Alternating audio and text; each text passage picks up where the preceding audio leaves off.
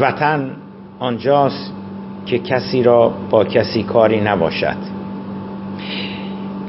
این یادداشت را من در حدود چهار پنج سال پیش نوشتم.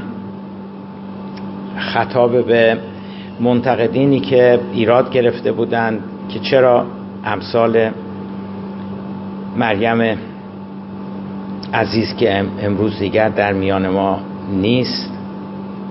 و نخبه ریاضی بود و پر کشیده و رفته است.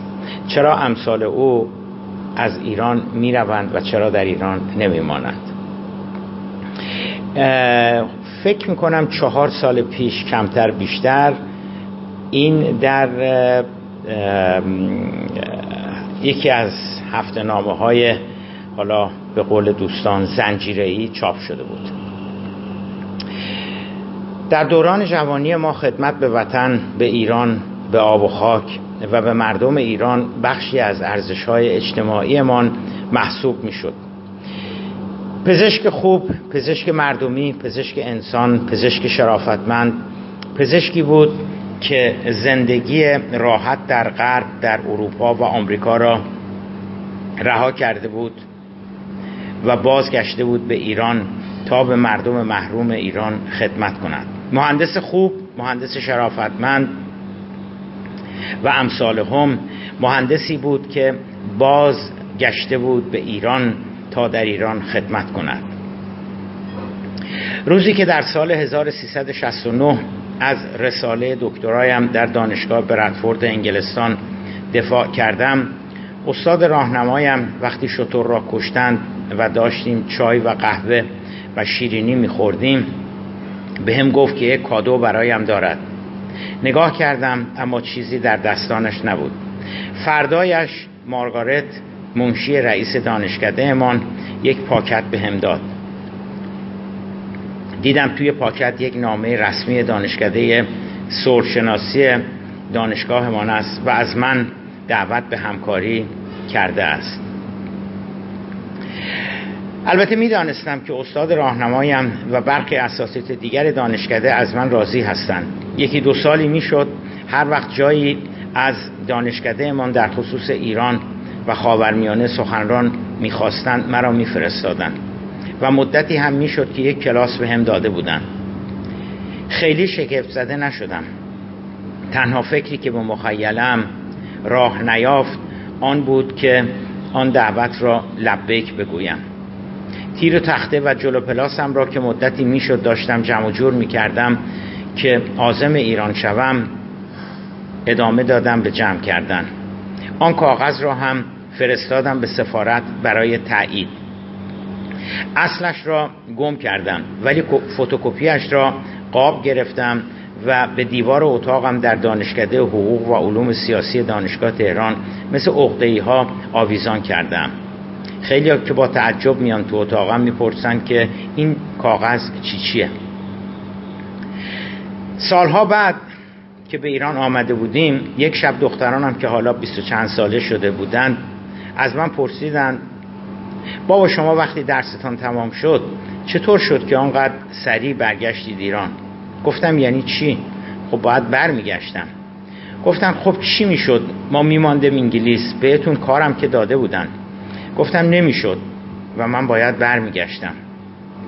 بعد با حالت نیمه جدی و نیمه شوخی به هم گفتن که البته که شما باید برمیگشتید. شما باید برمیگشتید که خدمت کنید.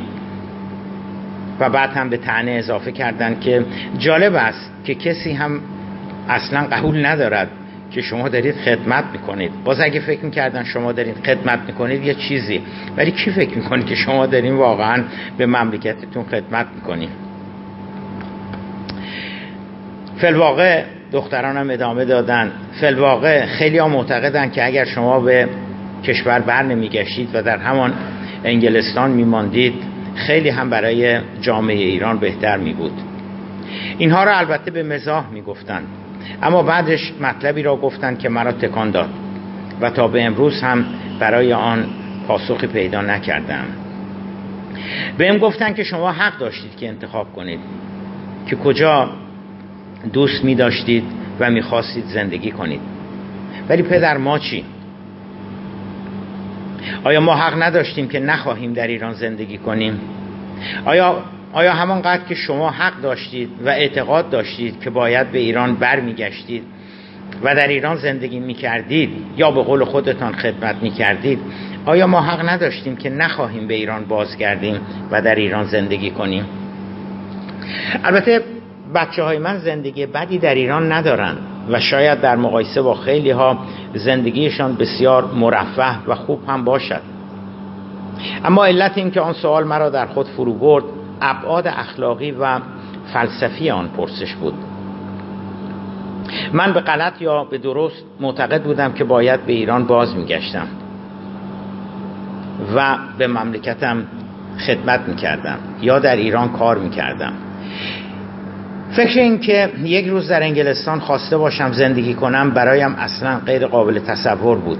من اعتقاد داشتم باید به ایران برمیگشتم در سال 1369 70 اما سوال این است که اگر فرد دیگری این اعتقاد را نداشت دوست نداشت در ایران کار کند یا به قول نسل ما خدمت کند آیا ما می توانیم او را مقید کنیم که او هم باید در ایران زندگی کند؟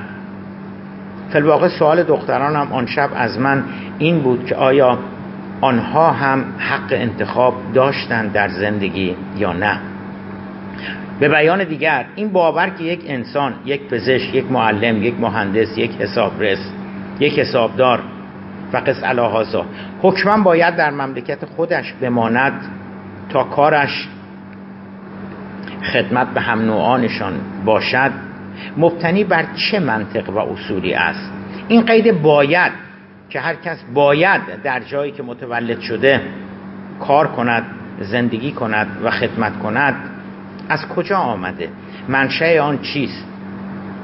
اینکه یک جراح مغز و اعصاب به جای اینکه در کالیفرنیا کار کند اگر در علیابات کتور خدمت کند البته که برای اهالی علیابات کتور مفیدتر است.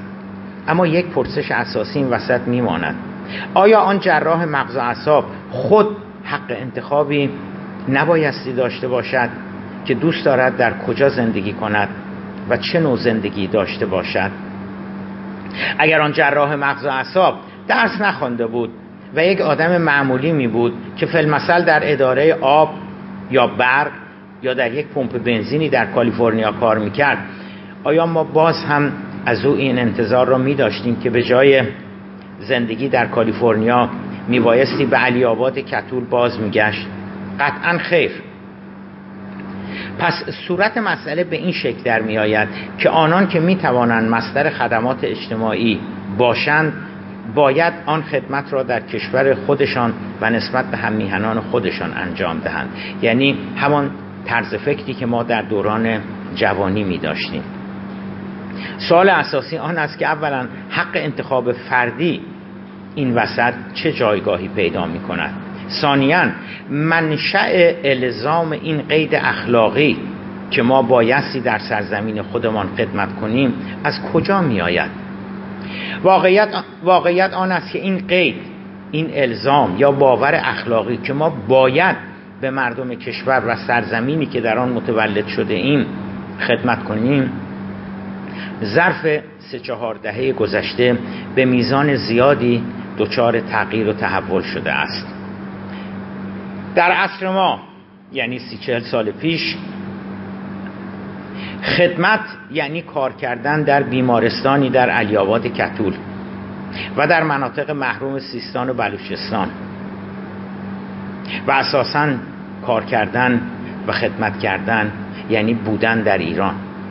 اما آیا نسل امروزی هم همین نگاه را دارد؟ دختران من در حقیقت معرف نگاه و تفکر نسل جدید هستند. نسل دهه شستی ها و دهه هفتادی ها به نظر می رسد که نسل امروز بیشتر اعتقاد دارد که ما در وهله اول به خودمان دین داریم. ما در وهله اول باید به فکر آنچه برای خودمان مناسب است و به آن اعتقاد و باور داریم باشیم. به عبارت دیگر نسل امروز بیشتر معتقد است که می‌خواهد برای خودش زندگی کند. نسل امروز بیشتر معتقد است که وطن جایی است که نیازهای اجتماعی و انسانی ما را تأمین می کند اگر نیازهای اجتماعی و انسانی ما در ایالت کبک کانادا بیشتر تأمین می شود تا در تهران یا علیاباد کتول یا رشت هیچ دلیل اخلاقی و هیچ الزام فلسفی وجود ندارد که چرا ما میبایستی در علیاباد کتول در تهران در رشت یا در کرمان بمانیم و به کانادا مهاجرت نکنیم. اما چرا این تغییر و تحول دست کم برای کسر قابل توجهی از نسل‌های بعد از انقلاب یعنی نسل جوانی که در دهه های 20 30 و 40 نسلی که در دهه های 20 30 و 40 سالگی و 40 سالگیشان به سر می‌برند به وجود آمده. چرا دیگر رفتن خدمت کردن و کار کردن و زندگی کردن در خارج برای نسل‌های بعد از انقلاب قبحی ندارد؟ همان قبحی که برای ما نسل دوران انقلاب می داشت چرا دیگر خیلی از نسل جدیدی ها خود را مقید و مکلف به خدمت به ایران به وطن به آب و خاک و به کشور نمی‌دانند. چرا دختران صادق زیبا کلام اینقدر راحت و با گلایه از پدرشان می‌پرسند که چرا 20 سال پیش که تصمیم گرفتید از انگلستان به ایران برگردید؟ فکر ما را نکردید. و آینده ما را در نظر نگرفتید. چرا پزشکی که در کالیفرنیا تبابت می کند دیگر خیلی دچار عذاب وجدان نیست که پس تکلیف مردم علیابات کتول چه می شود چرا اساسا پدیده به نام خدمت به وطن و خدمت به آب و خاک دیگر برای خیلی از نسل جدیدی ها معنا و مفهومی را که برای نسل ما داشت ندارد؟ پاسخ به این پرسش و اینکه چرا از منظر جامعه شناسی این تغییر به وجود آمده امر ساده ای نیست. یقینا معلفه های فراوانی در داخل و خارج از کشور در شکل دادن به این تغییر مؤثر بودند در حوزه خارجی قبل از هر عامل دیگری باید به سر وقت پدیده جهانی شدن رفت. جهانی شدن اساسا انسانها را با یکدیگر نزدیک ساخته. یا نزدیکتر ساخته. امروز هر رویداد و حادثه مهمی که در آن سر دنیا اتفاق میافتد بلا فاصله روی صفحات گیرنده هایمان و گوشی موبایلمان ظاهر می شود مسافرت ها و جابجا شدن ها خیلی بیشتر و به نسبه ارزانتر از گذشته شده. یک زمانی اروپا و بالاخص آمریکا کانادا استرالیا ینگه دنیا و آن طرف دنیا بود. اما امروزه این مناطق در ذهن ما چنین حالت فیزیکی را دیگر ندارند جهانی شدن یک جورهای فاصله ها را خیلی کم کرده. جهانی شدن باعث شده که در کل انسان ها خیلی متحرکتر و خیلی آسانتر جابجا شوند. انقلاب در ارتباطات اینترنت ماهواره موبایل و غیره یا همان فضای مجازی آدمها را و جوامع را خیلی به هم نزدیکتر ساخته. در دوران جوانی ما دهه 1350 تماس تلفنی مرسوم نبود. آدمها برای تماس با یکدیگر نامه می نوشتن اما فکر نمی کنم دختران صادق زیبا کلام تا به حال حتی یک نامه هم در عمرشان به کسی نوشته باشند. اما قطعا بیشترین و, و مؤثرترین تغییرات داخلی بوده. مجموعه از نارضایتی ها ناکامی ها و سرخوردگی های عدیده که از نظر سیاسی و اجتماعی برای نسل های بعد از انقلاب به وجود آمده باعث شده تا اساسا رفتن از ایران برای بسیاری از آنها به صورت یک هدف مهم اجتماعی درآید. در بسیاری از موارد نه کشوری که با آنجا دارن می‌روند خیلی برایشان اهمیت دارند و نه کاری که ممکن است در آنجا با آن مشغول شوند برایشان مهم است. فقط یک چیز برایشان مهم است رفتن. من اینجا بس دلم تنگ است و هر سازی که می‌بینم بداهنگ است. بیا ره توشه برداریم قدم در راه بی برگشت بگذاریم ببینیم آسمان هر کجا آیا چنین رنگ است. نسل ما که علیه رژیم شاه مبارزه می‌کرد پر از امید بود.